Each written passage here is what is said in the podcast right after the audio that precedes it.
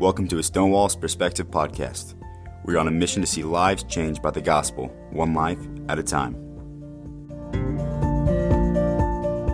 Well, hey, everybody, welcome back to another episode of a Stonewall's Perspective podcast. I'm your host, Alexander Stone. In today's episode, I have a special announcement to make, but we'll get to that at the end of the episode. Uh, we have another special guest with us. He was on just a few episodes ago. He is the founder and CEO of the Gatekeepers, and he's the founder and CEO of Freedom First Network, correct? Yep, Freedom First Network. And, and he's the author of, well, co author of two books, Social Injustice and Church and State. Please welcome my friend Jeff Dornik. How are you doing today? Not too bad. Thanks for having me back on. Thank you for coming back on. This is kind of a, a last minute thing. Uh, and and I, I did this because I wanted to make this special announcement. And like I said, we'll get to that in the end. But today we're just going to be talking about what the gatekeepers is, kind of Jeff's vision behind it, and and kind of what he's doing there. So the the stage is yours. Yeah, well, you know, so so uh, essentially the the whole vision and idea of the gatekeepers as as it's kind of evolved to where we are right now is essentially we're you know we, we've got a combination of like podcasts and shows. I think we've got like 12 shows or so in, in our in our lineup. We've probably got about five or six that are posted about every every week or so. And uh, it's a, just a great great group of guys. Uh, but what, what we're focusing on specifically is focusing on things that are going on inside the church focusing on culture and focusing on politics but all from a biblical worldview um, there's a lot of you know great christian you know organizations and podcast networks and all that kind of stuff. They focus on one of those. They might focus on theology. They might focus on the culture or politics but we kind of want to tackle all three to have a kind of a complete worldview.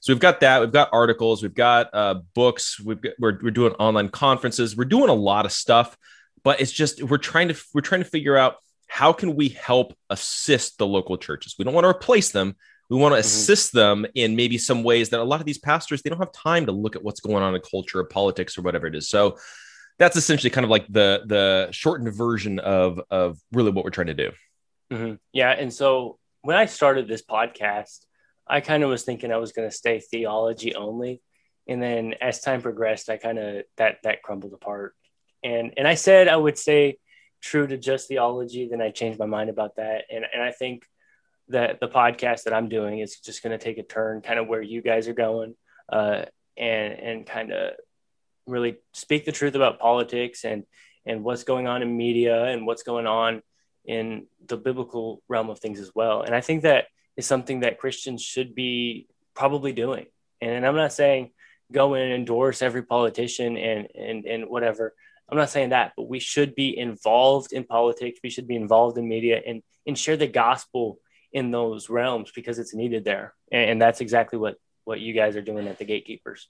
Yeah, well, you know, and one one of the other aspects too is that I think I think a lot of times it's really easy, probably because because it's kind of a safe zone for a lot of pastors and a lot of churches and a lot of Christians, is to talk about theology, but we keep it within the four walls of our church, right? And so we get into right. these theological discussions, we debate about the, de- the definition of this word or how does this translate from the Greek, and all, and again, all that's important but at a certain point we're going to have to get out into the world. And in the, the great commission is specifically talking about we're supposed as we're going out as we're going about our lives we're supposed to be sharing the gospel preaching the gospel winning the lost things along those mm-hmm. lines. Right. How do you do that if you never leave the four walls of your church? And that in the, and again just like you in the beginning for me i was having i had my show conversations with jeff where i'm literally just interviewing a bunch of pastors right, right. we're talking theology we're talking all this kind of stuff. And at a certain point i'm like but what are we actually doing? Like, th- it's one thing to get our theology right, but what are we actually doing? Are, are we preaching the gospel to the lost? Are we shining light into darkness? Last I checked, the political world is a pretty dark place. Hollywood, yeah. a pretty dark place. Education right now, a pretty dark place. That we need to take our light and go there. I think right mm-hmm. now we're we're shining our light into lit up rooms that we yeah. call churches. And it's like isn't there a Bible verse talking about hiding our light under a bushel? That's yeah, what we're kind of doing in, in the church today. Mm-hmm. I, I, definitely agree. And you said that in the previous episode, like we are taking our light and shining it into more light, and that's not going to do anything. And and I, you don't, I don't think you agree with the seven mountain mandate that we're going to be able to take over all of these, all of these different seven mountains or whatever. but we do need to go and take the gospel to those places. Things like uh, media, things like politics, things like education, all of these things, they are places where the gospel needs to be. And that is something that we should strive to do to share the gospel into all all of these aspects of the world because without it people won't people, won't get saved Oh, it's, it's very true. And I'm glad you brought up the, the seven mountain mandate because I hadn't thought about that in a while. We, I used to discuss that quite, quite a bit, but, but I, but I think that, you know, and again, we see this in politics, we see this in theology, we see this in, in all different areas, but to where to a certain degree, if, if there are some, the, what, what I refer to as the bad guys, if the bad guys take, take a, a bad point of view, oftentimes what they're doing is they're blending good theology with bad theology and then it becomes a mesh it becomes a blending together. I think that's what the seven mountain mandate is specifically because what they're doing is is they're taking our mission which should be to take the gospel into the world and preach it and shine again shine light into darkness. But what they're doing is they're kind of blending blending that with like a weird eschatology where it's like we have to conquer all of these things in order for christ's kingdom to come back and all this kind of and i'm just like that, that's stupid. That's idiotic. As if yeah. we can control the return of christ. But i think what's happened though is that you have the conservative christians that they you know strong biblical theology all that kind of stuff. They see that and they're like well we can't have any part of that so that means we can't be a part of culture we can't be a part of politics and so I, it's kind of they're throwing the baby out with the bathwater instead of saying let's reject this weird funky eschatology but let's take the good parts which is we're going to go to where the lost are. And I think right. that's been sorely lacking lately. Right. I'm looking at your website on my other monitor, and it literally says in like the third paragraph of, on your about section now is the time to boldly declare truth in all arenas of life. Politics is downstream of culture, which is downstream of church. Uh, if we're going to save America, we'll have to tackle all three aspects, all with the understanding that it starts with the gospel and everything else f- flows from there. Everything flows from the gospel. We need to have a biblical worldview in all that we do. All all pol- politicians who are Christians should be talking about Christianity. All all people who are in politics should do that. Um, share share the gospel in all aspects of your life. If you're a teacher, without getting fired, do your best to share the gospel tell people about Jesus in, in, in everything that you do or even even if you do get fired. I mean, I mean, like that, like that. That's the reality of where we are right now. Is is mm-hmm. is it's get, it's getting pretty crazy. But it was funny. I was I was um I was having a conversation with uh my buddy uh, Pastor Ken Peters. He's got a show on our network called uh, Patriot Squad. He's the founder of a church called Patriot Church, and um they're out in Tennessee. They're doing great great stuff. But one of the things that he uh, he gets accused of a lot by a lot of Christians is, Ken, you're preaching too much on politics and and he's like uh, he's like here's the here's the reality. I'm not preaching on politics. I'm preaching on morals. I'm preaching on biblical principles. It just happens to be that politics is where that's playing out on on the grand scale that we that we're exposing. But that because essentially that's where the battle's being waged right now. But he's like i'm not just i'm not just starting a church to talk about politics. I'm talking about biblical morality biblical theology. It's just we've got to we've got to confront this because the battle's being waged on the political front. Again, we take our light, we shine it into that front wherever the battles be wherever the wherever the battle's raging. We can't flee from where the fights is being fought. No, no, we can't. And and that I think um, we need to, like we just said, go shine the light in the darkness by boldly declaring the truth. And and I think that sometimes people understand misunderstand what the truth is it says on your website. Once again it starts with proper understanding of what god's word teaches and people have a lacking of what god's word teaches because they don't get into the bible.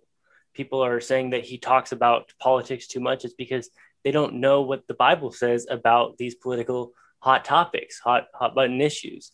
And i think it's time for us to stand up as a church and and really tell people the truth of the gospel. I think we've fallen far short of that, fall short, we've fallen far short of sound theology, and we've put in a whole bunch of woke crap. We put in a whole bunch of theology that that Jesus doesn't like.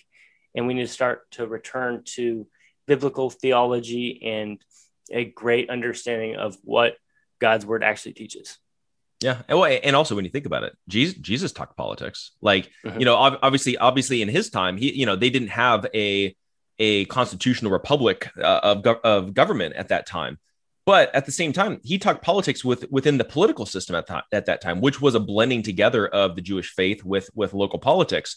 You know, I mean, he, you know, he didn't just call out the the theologians and and that's he called out the scribes. The scribes were some of the people that were they, they were they were interpreting the law what is the law? That that is that is legal. That is politics. Like he confronted the the the leaders of his day both on a theological standpoint because they were they were clearly getting the gospel wrong and then also from a political standpoint when it came to their everyday life the rules that they did. You know the thing is that i think a lot of people forget the rules that they implemented in israel during the time of jesus were punishable like but, but they actually had punishments. It wasn't just like oh we're going to do church discipline on you. It was mm-hmm. like no we're going to take you out back and stone you. Like that like that's legal that's political. He spoke truth to power as the left always says. It's like no we need to be doing that as well but we actually have to be proclaiming the truth. That's what jesus did. And and you know he he very rarely showed a lot of emotion but when he did he really let it loose. And I think that we as Christians, when we are confronting uh, both Christian leaders and non Christian leaders that are twisting the gospel, twisting truth, taking away uh, the truths found in God's word, it's okay to get a little emotional. Jesus did. Last I checked, he got he he brandished a weapon in the temple and started whipping animals and people in there, turning over tables and causing a mob ruckus. What like I'm sorry, I don't see any pastors taking that stand today. Let's let's get a little fired up. You know, as, as Ken Peter, we, we're, we're posting a podcast today by Ken Peters uh, on Patriot Squad, and it's in the the title of it is "Where's all the feisty preachers at?" Really, where are they at? Because I don't see them anywhere. Mount Juliet, Tennessee. Yeah, there you go. There you go. And yeah, we do need fiery preachers. We need people to to stand up for the truth and what the truth says. Because if we don't share the truth, then people will not know the truth. The Bible says that the truth will set you free. And if we're living in a tr- post truth society where the truth isn't being preached, then how will people obtain their salvation if they don't know the truth? Yeah. Well, and, and also, too, I, and I want to be clear about this is that when we're talking about speaking truth, I think, again, a lot of Christians, we, we have a very limited view of this, right? And so one of the things that we think is like, we only declare and boldly proclaim the truth when it comes to the gospel or when it comes right. to explaining theology. It's like, mm-hmm. no, we should care about truth in general. Last I checked, God created the entire universe. He created everything, every everything, whether we're talking science, history, geology, politics, philosophy, whatever it is, everything, if it's true, will point back to the creator, will, will point back to God, will point back to the gospel. And, and we can do that. We, we can look at science, we can look at whatever it is. And so when we're looking at even political issues, again, a lot of Christians shy away from them. But at a certain point, we do have the truth on our side because we've got guidance from God's word. We can take a look at science. We can take a look at history. We, we can take a look at proper philosophy when compared with scripture. And we can speak to truth on issues like taxes, on issues like COVID 19 vaccines, on issues like election fraud, on all these things. We should be able to speak truth into those areas as well, not just when we see uh, Joe Biden talking about how everybody everybody loves God. They're just a part of a different religion. It's like no, that's important to confront, but we can't just limit ourselves to just these theological truth war kind of a thing. Right, exposing truth and confronting error. Once again, that's on your website, and I think that it's time. It's way past time for us to start to stand firm in our faith again. I feel like that is very lacking in the church today. It's lacking in pastors. People don't have a backbone to go and share the truth, to to expose the truth and confront error uh, in their walks with the Lord and and and other people's lives. That they don't do that anymore. And even even though Jesus clearly said to go call out false teachers, go, call out, um, you know, whatever. That is something that isn't going on in the church today. Yes, there's there's a few here and there like us and and some other people, but in general, we have not really cared about the truth at all, and, and that's a scary thing to think about. No, it, it, it, it really is. And, and I think, you know, we're, we're seeing this kind of playing out before our eyes this weekend. There's the Southern Baptist convention that's going on like as we speak right now. And, right. Um, and I did a show on, I think it was either Friday or Saturday with with Bobby Lopez, and he put, he gave his endorsement. Um, I believe that his name is Randy Adams, is who he was endorsing for SBC president. And it was really interesting talking to him because again, I'm not an SBC guy myself, but I've been following because again, it's it's one of the largest, uh, it's the largest denomination in the country. And the interesting thing is that you know Bobby asked me, he's like, so what what's your biggest concern? What's the biggest thing that you're focused on when it comes to okay, who's going to be the next SB, SBC president? And I said well, for me, I'm looking at you know woke theology and, and, and things like that because that's really been infiltrating in under the, under guys like Al Mohler and and JD Greear and people like that. And he's like he's like yes, that that's important, but he said equally as important, which a lot of people are not actually focusing on, is the corruption among the leadership. And this is where that I think that we oftentimes we shy away from it because it's not a theological discussion but it ultimately it ultimately comes back to and it, we can always bring it back to the gospel and things like that but like when we're seeing the use from church leaders of non-disclosure agreements where they they're forcing seminary professors and pastors that they let go they have to sign a non-disclosure agreement saying that they're not going to spread all the dirt that they have on these leaders if they want mm-hmm. any kind of severance otherwise they're not going to get any pay and in th- certain things like that. And there was only one candidate for SBC president, Randy Adams, who uh, who was actually going to take a stand against the use of non-disclosure agreements and corruption and things along those lines. When you think about that, we're talking about the Christian church and corruption. Those two things should never be like in the same sentence unless it's the church is taking a stand against it. But the fact that it's a part of it, this is one of those things we need to be shining light on too, because again, it's darkness, it's sin. And, mm-hmm. and and ultimately it's not just about a theological discussion about what what is the gospel and what's the what's the definition of sin it's we confront sin where it is we confront corruption where it is that's a part of shining light mm-hmm. yeah we need to go to the world instead of waiting for the world to come up to us and and the world has very clearly infiltrated into the southern baptist convention pastor jd greear and i don't know how in the world he got that um, but he, the current president and about to be former president of the SBC, he's openly for freaking um, uh, the the critical race theory. What in the world? And, and we talked about this in our previous episode uh, of talking about progressive Christianity. It has infiltrated into the Southern Baptist Convention and into some people who formerly used to be sound conservatives. It's it's it's kind of it's a mess. Well, you know, when you think about it too, like I, remember thinking this when I was talking to Bobby about about who he was going to endorse for SBC president, and, and the first person he was talking, he was going through the resume of Al Mohler, and mm-hmm. I like I used to go to the Shepherds Conference with, at John MacArthur's church. Um, yeah. You know, I, th- I was there either two or three times. One of my favorite speakers was always Al Mohler. I used to love hearing him speak. He, he's like an intellectual. He's like crazy smart, like one of the probably one of the smartest guys in evangelicalism by far. Like he probably right. knows more than I would than than I could ever even imagine uh, of knowing.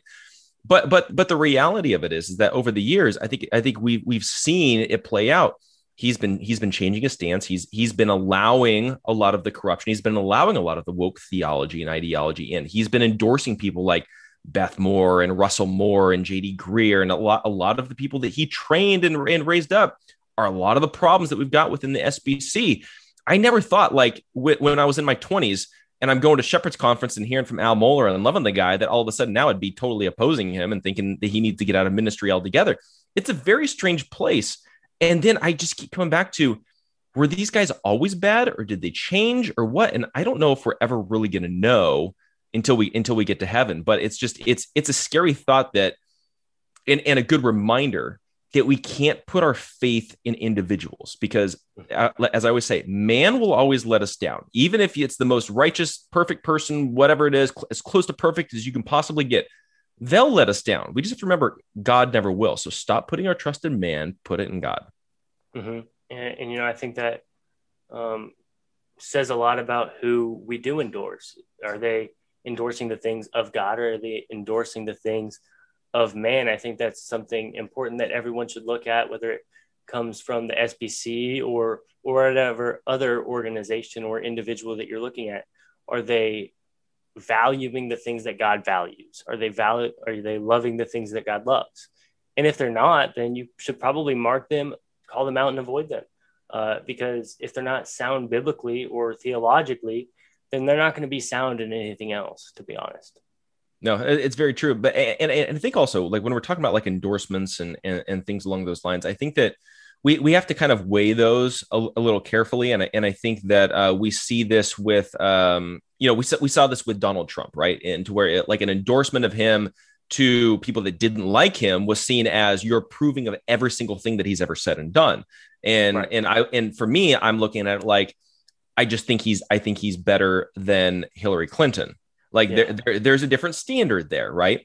And and I think when it, I think even when it comes to pastors, I think that we have to be careful of having this extreme purity test of of of pastors because there's always going to be theological differences, right? And and I grew up in a very Calvinistic, uh, you know, area, uh, uh, you know, church family and all that kind of stuff, where it was seen like if you're not Calvinist, you're probably not a Christian. If you don't believe in our eschatology, probably not a Christian. If you believe in charismatic theology of any kind, probably not a Christian. We don't associate with those kinds of people.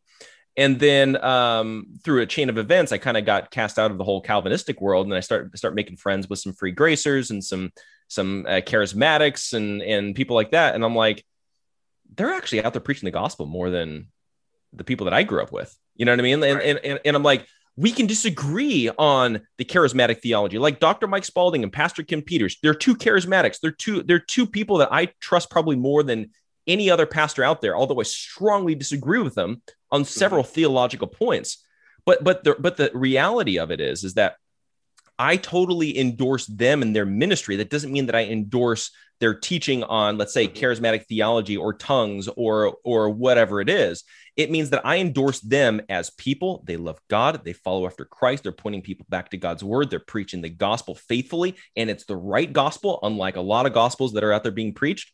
And I think that we have we have to be able to kind of like prioritize what does it mean for an actual endorsement? Is it a blanket endorsement of everything, or are we endorsing them because of specific situations and specific issues?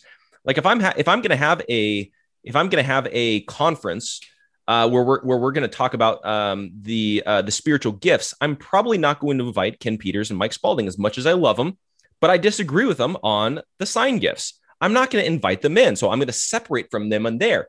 But if it comes to uh, abortion, if it comes to the gospel, if it comes to biblical leadership, I would bring them in in a heartbeat. I think we have to start thinking that way about the issues more than about the, the individual people. I, I definitely agree. And you know, I I know you have your stuff with John MacArthur and Phil Phil Johnson and and everything, um, but you even have like their books on your website. Like, there's like one, two, there's at least five of John MacArthur's books on your website, and it's because he has good, solid theological teaching. And I don't want to get into why you don't like him or or, or whatever, um, because that's a, another episode for another time. Go go look at their website, gatekeepersonline.com, and you'll find out there. Um, but it's time for us to return to the truth. It's time to uh, for us to uh, share the gospel. Time for us to share the truth about everything going on. Like I said earlier, exposing truth and confronting error. And, and pastors aren't doing that. And, and, you know, I like how you said when it's talking about endorsements. Um, you, you mentioned to this this to me at the Faith and Freedoms Conference in Dallas, Texas you're not going to blanket endorse everyone, like anyone, because you probably don't agree with everyone on every single thing, and that's okay. Um, there are things that I probably disagree with you about, but we're friends. We we mm-hmm. we get along. We're um, hanging out together, doing podcasts together and whatnot. I think that there there is a fine line between heretic and someone that you disagree with. And, and many people in the church today will see something that they disagree with and go, "You heretic, you you false teacher, or whatever." I think that's very inflammatory. And there comes a time when when you should probably do it. Like I could name five heretics right now who are like really out there and I would have no problem with doing that. Other other people maybe maybe not. I don't know, but but it's time for us to come together on main points and share the gospel on things that we do agree with instead of picking apart what we don't agree with. Well, and, and, and I think okay, so so there there's you know I, I, would agree with you, but but I'll I'll throw in this kind of caveat a little bit, right? Yeah. So so what, one of the things that you'll learn about about the gatekeepers and a lot of the guys that that are that are a part of the group is is that there there is no consensus on a lot of individual theological perspectives, and, and a lot of it is because we so we'll, we'll agree about the gospel, we'll agree mm-hmm. about specific particular things, but then when it comes to um, other areas, we welcome the, dis- the disagreement. Like I, am a five point Calvinist myself, right? Right. Um, I posted an article by my good friend Pastor Sam Jones about uh, why why he believes that Calvinism is flat out heresy.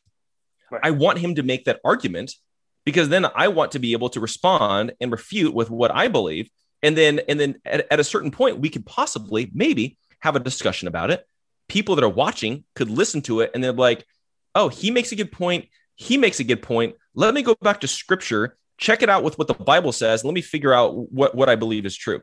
I would rather do it that way than like censor everybody and have this purity test of we don't talk to those people, so we're never going to expose any, anybody to that teaching.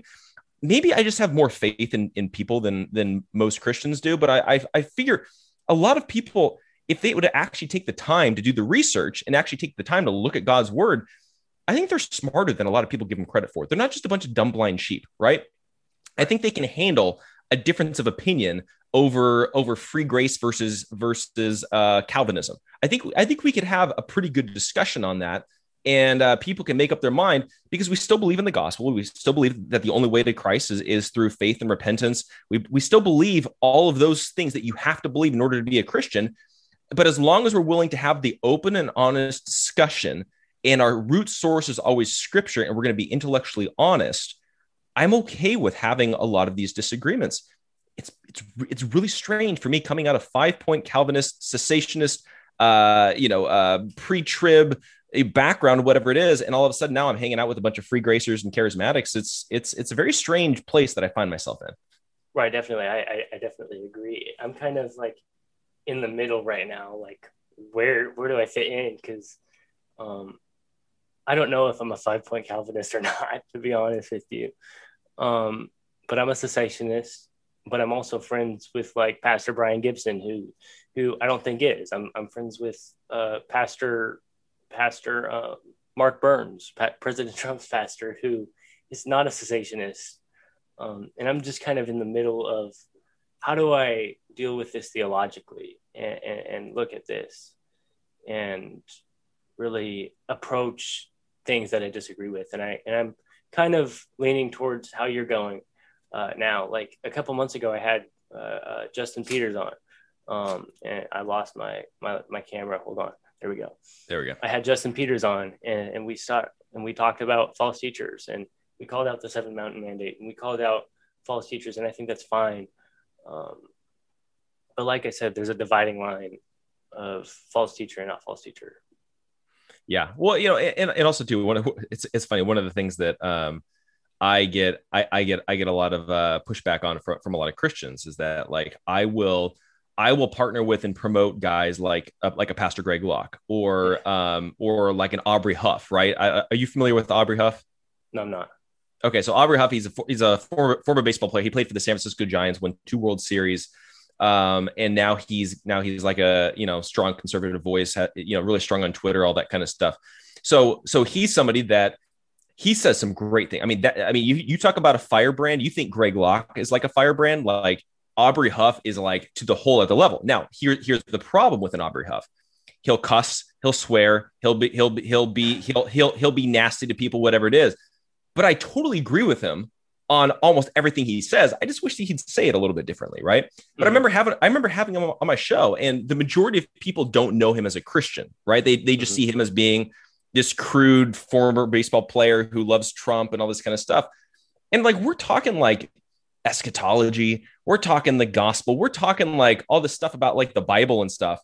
And and I remember having I remember having a conversation with a couple different pastors, and I'm like, to be honest, I would rather have a hundred Aubrey Huffs than like a million of these spineless pastors that we have in the church today. Like, like, yeah. like literally, I would rather have a hundred imperfect people that cuss and swear. And again, that's not me, just so people aware, it's not me endorsing cussing and swearing. I don't do it myself. I'm not saying that this is what we should do, but I'm saying I would rather take a bunch of imperfect beings, which we all are, that are being honest and taking a stand and actually going to battle. I would rather link arms with that guy than a theologically pure weakling of a pastor who will not speak truth to anybody because they're afraid of losing a donation in the offering basket, right? I, I, it just comes down to priority of issue. Again, I'll partner with the guy. I'll put like Aubrey Huff. I would go to battle with him on a political issue any day, some some Christian issues. I'm probably not going to bring him in on writing a book about you know purity of thought or purity of of language on a book. Again, we come down to priority of of what issue are we uniting on and which which which issue are we dividing on. And i feel like i'm kind of an outlier on that issue but at the same time i feel like otherwise we just get into these tribalistic i'm on your team i'm on your team we're going to fight against each other just because we're associated with somebody. I'm sick of that game i just mm-hmm. want to i want to deal with the issues can we just deal with the issues please right i definitely agree and, and you know that's one of the things that i dislike about many people who are like Calvinist or whatever, like they'll identify with Calvin, John Calvin all day long. And they'll be like, I'm a Calvinist, five point Calvinist and everything. And then I'm just like looking at you, I'm looking at uh, Arminianists or however you pronounce it. I'm just like, why don't you just identify with Jesus? Like be a Christian instead of, instead of Arminianist first or, or, or Calvinist first and word of faith first or whatever. Word of faith is wrong. Um, whatever, you know, we need to identify with Jesus, the theology of the Bible, instead of all of these pick and choose kind of things that that don't pertain to salvation. It's well, it's it's this idolization of of people and this is one of the things that i that i've railed against like over and over and over again and and, and it goes for anybody and i and i always preface this with saying like I, I don't think anybody idolizes me by any means but i'm just like don't listen to what i say like take what I say, take it back to scripture. What I say is not pure truth. I'm sure I'm wrong on a lot of issues. I'm probably wrong on the whole Aubrey Huff thing. Fine. Take it back to scripture, compare it with scripture, figure, figure it out for yourself, right? That, that that's kind of the approach that I take it. But you know, it is interesting too, where I think people begin to find their identity in associating either with a particular tribe or associating themselves with a, with a particular pastor or associating themselves even with Calvin. Like I, w- I always hate identifying myself as like a five point Calvinist. The only reason why I do is because it, it's the shortest way to explain my, my theological positions on, on those issues. Right. But like, but like even Paul, the apostle Paul wrote an entire section of the Bible talking about stop idolizing us like mm-hmm. stop identifying with me stop stop identifying with apollo stop identifying right. with cephas stop stop identifying with all these guys just get back to biblical teaching. He's like, who am I? What am I? I am I'm a nobody. I'm a, I'm just yeah. somebody who I'm fulfilling my role. And we're talking about the Apostle Paul, who wrote the majority of the New Testament, is saying, I'm a nobody. Like, who am I? This is all about God. And I think that a lot of these celebrity pastors that have these multi-million dollar ministries and, and reaches across the globe, they would do well to begin to get that mindset a little bit. Yeah. It's not about them and, uh, and not even just them. They're they're following it's not about your favorite pastor. It's not, and, it, it, and I don't even, I'm not even, I'm not even going to name names because it could be anybody, big, small, celebrity, famous, not whatever it is. It's not about your favorite pastor. It's about God.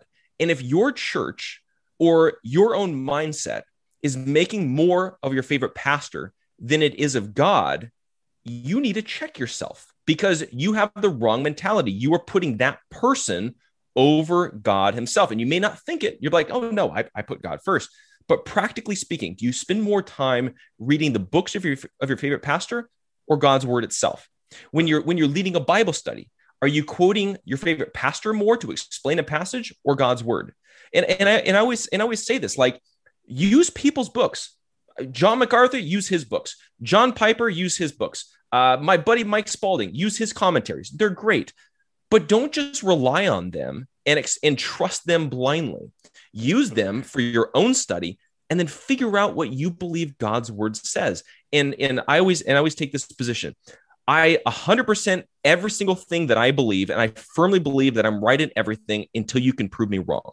And I'm right. always open to the fact that there's a chance that I might be wrong on something or possibly even everything, but I have to be intellectually honest. I 100% believe that I'm right until you can prove me wrong.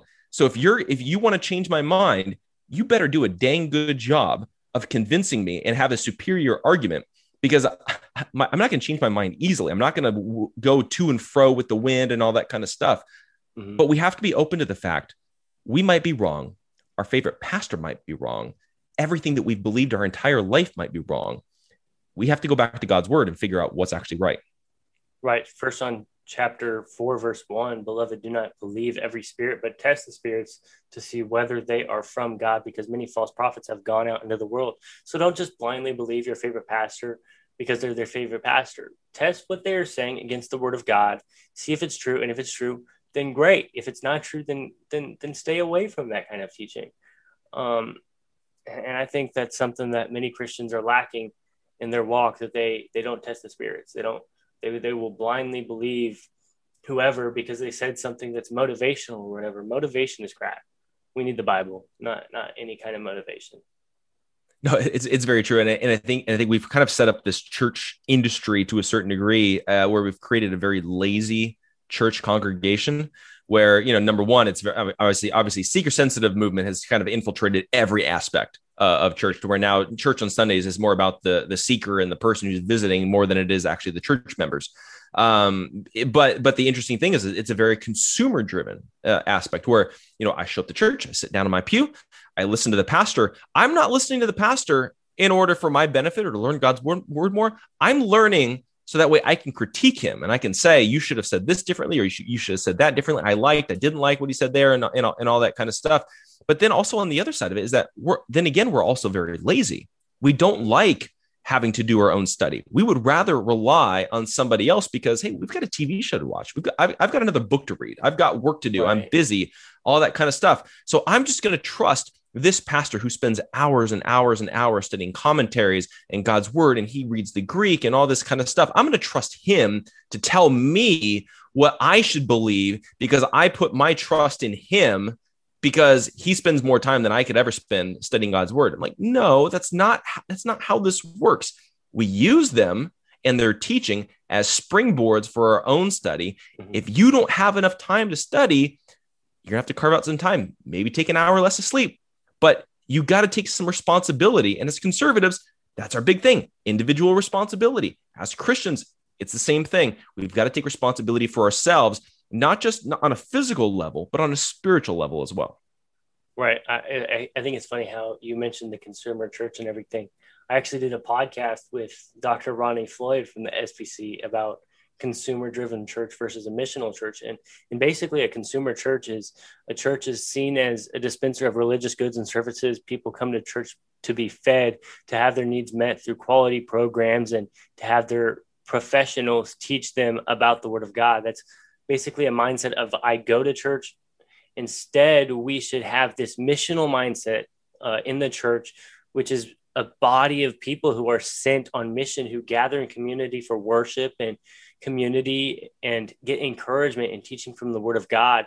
And in addition to what they are learning on a Sunday or Wednesday from their favorite pastor, they are also seeking the Word of God and, and self feeding them the, the the word throughout the week. That's a an I am the church mindset, and I think the church needs to return to that as well.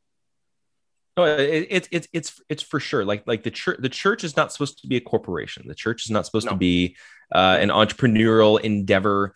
Uh, it's not supposed to be about church growth. Like, you know, I, I would actually argue that um, I, I think over a certain number of people in, in the church congregation, I think you're getting too big, in, in my opinion. I think the churches should start splitting after they get 200 members. Like, like I, I, again, I'm not going to say that on a theological level because the Bible doesn't put a cap off on on the number of people. But I just think on a practical level, I'm just looking at realistically how many people can one can a can a single pastor who's like a teaching pastor or the elders, how many people can they walk through life with? I would think 150 to 200 people is probably kind of kind of going to be your max. Anything above that, I would I would make the argument it becomes more difficult to walk through life for the entire congregation with that pastor. So I, so I, I wish that churches would go up 150 people, 200 people. They get more than that, they split into two. you know mm-hmm. plant another church plant another local church that way you've got a bunch of local people again there's some mega churches that do a great job with local communities and things like that and then they come together on sunday there's some great stuff i'm, I'm not knocking anybody who's got a larger church than 150 or 200 people yeah. but i just think on a practical level i think that we have this again consumer mindset both in the congregation but then also from the pastors where we're losing the whole point.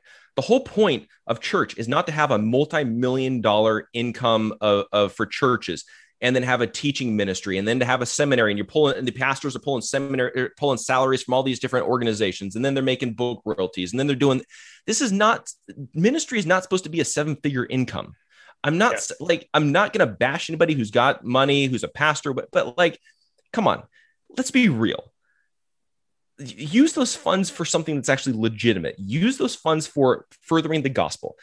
I, I rag on John Piper a lot because because I think his theology is really bad and he's woke and all this kind of stuff. But the one thing, one of the things that I always commend him on is so he he he takes a maximum of a hundred thousand dollar a year salary. So all, all of his speaking gigs, all of his book royalties, every single kind of income that he gets go, goes into his nonprofit organization, Desiring God and then and then no matter what he does no matter how many books he sells no matter how many speaking gigs he gets he takes the same salary last year that he does this year I, I think that's very commendable of the guy. I, you know, I totally disagree with him on his view of the Second Amendment. Cool. At the same time, I think that's probably one of the most, most moral and ethical things I've seen from any megachurch pastor when it comes to finances. And I think that's an important distinction. I definitely agree. I think that um, a lot of people are so many so many people are focused on how much the church pastor is making and whatever, and they forget about how they are theologically. Um, and I think they do that to a fault. You know, uh, like I like you just said, John Piper. I I disagree with him on quite a bit. Um, I, I used to like him, then I realized, oh, he's kind of weird. Um, but that weird, the, weird, weird is an understatement. yeah, yeah, for sure. Um, you know, I think we need to return to sound theology, sound teaching, uh, Bible reading in our everyday lives so we can know the truth and then we can share the truth in all corners of life and, and take an all encompassing approach with everything by sharing the gospel with them. yeah absolutely and i think that that's where like even like i'm i'm liking what uh, like even like Matt, what Matt Couch is doing with these series of conferences that he's doing with the oh, Faith oh, yeah. and Freedoms Conference oh, yeah. is is because he he's bringing he's bringing people together, and there's gonna be some there's gonna be some Christians, there's gonna be some non Christians, but but it's mm-hmm. this idea that it's it's the message that unifies us, right? And so as believers that are there, the message that unifies us is the gospel. And, and, I, and I think that, you know, whether we're talking Mark Burns, whether we're talking Greg Locke, Brian Gibson, yourself, myself, any Matt Couch, any of the other Christians, I think we, we have a common purpose there of the gospel. I just mm-hmm. I disagree with with probably with Mark Burns on on certain theological things. Same thing with Gibson. Same thing. Same thing with Locke. Same thing with you. Probably with all of us, right? Yeah.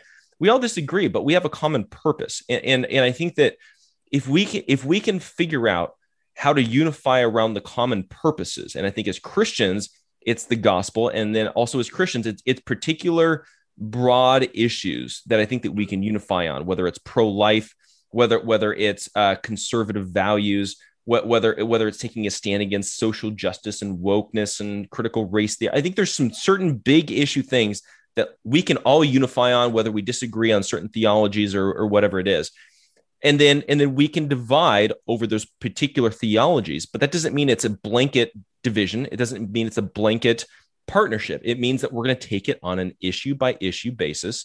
And that's how I, you know, I'm I'm able to, you know, I've interviewed everybody from like Tim Hurd from Bible Thumping Wingnut, who's one of the biggest John mm-hmm. MacArthur fans ever, to uh, you know, I I've I've had Dr. Michael Brown write a chapter in my book about so about social justice and the leftist infiltration, because you know I'm picking and choosing which issues I'm going to partner with, which issues I'm going to divide with, and I think we would do well to do that when it comes to our view of pastors, when it comes to our view of who we're listening to on podcasts, when it comes to who we're trusting and who we're not I would say we pick and choose, compare everything with scripture, and we figure out where can we partner with people, where can we divide from people. Yeah, definitely agree. Uh, so with all of that being said, I think it's time to to give this special announcement um, that if you're if you're listening to this still, thank you for staying along to hear this announcement. But I am proud to announce that I am now a part of the Gatekeepers uh, podcast network. Uh, Jeff, you you really helped me get into that, and and I'm excited to be able to part partner with you and and the guys from Gatekeepers and and see where the Lord takes this. And so, yeah. what I'm gonna what I'm gonna ask from the listeners, my goal for this year is to hit 25,000 listens by the end of 2021 and to get to 15,000 subscribers on YouTube by the end of 2021 as well. And I think that that, that can completely, totally happen, but I can't do it alone. And so that's why I joined Gatekeepers, not to, not only to grow my brand, but to, to share the gospel in, in every form of area. And the Gatekeepers is helping me do that. And you can help me too by, by sharing this podcast, subscribing, giving it a five star rating on Apple Podcasts. Uh, I ask that you do that so we can reach more people with the gospel of Christ and to share people with people the gospel and the truth about politics, the truth about culture, society, whatever. And I think that many Christians need to do that as well. Yeah, definitely. You know, and you know, I, I love I love that we're that we're bringing you on uh, with, with the gatekeepers as well. I, th- I, think I think you'll fit in really great with, with all of the guys. It's it's really interesting too, just with all the guys that that we've assembled with with the gatekeepers. Is that you know it, you know we all come from different parts of the country.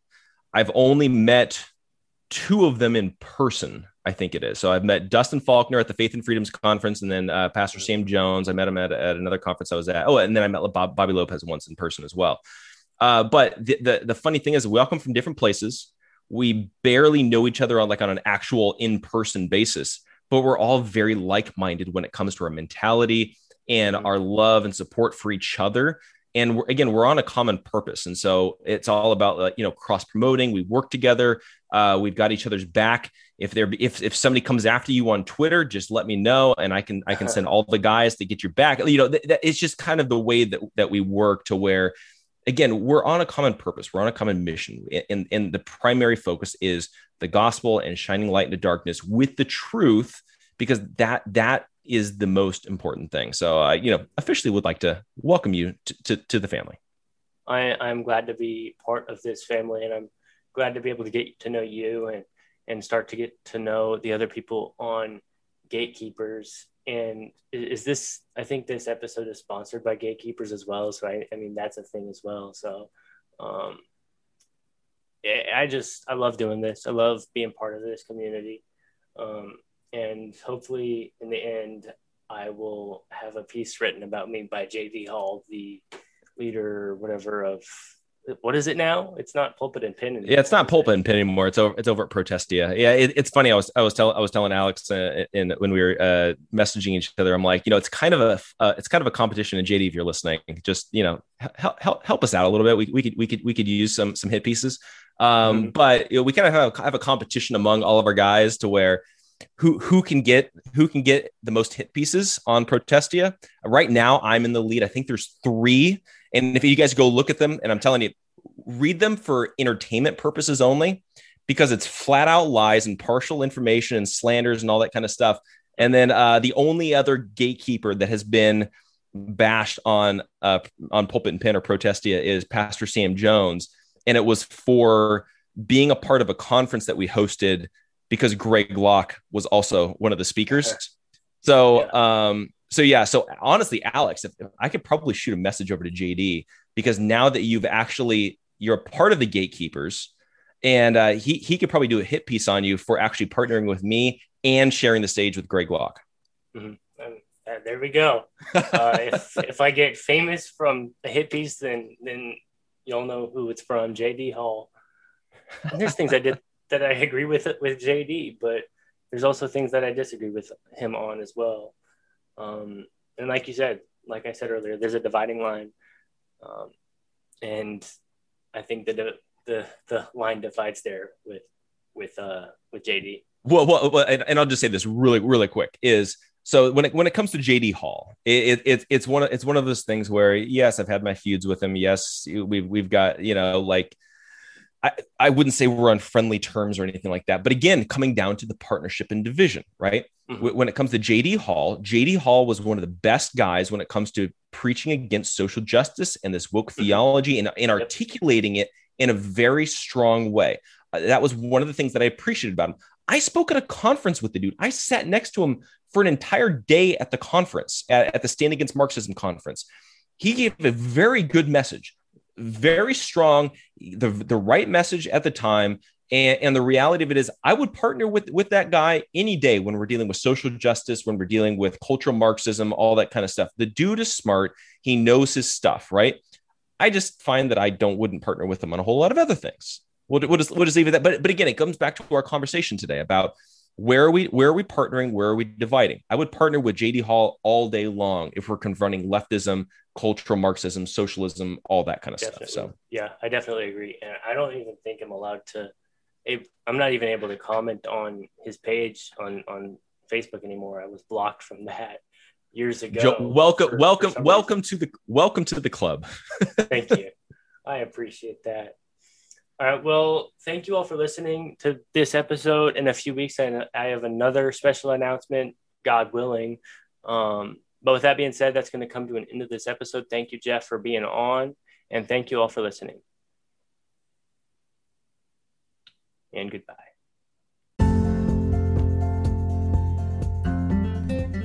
Thank you for listening to today's episode. We hope you enjoyed. You can also check us out at Stonewall's Perspective on Facebook and Instagram to keep up with the latest news. Stay anchored.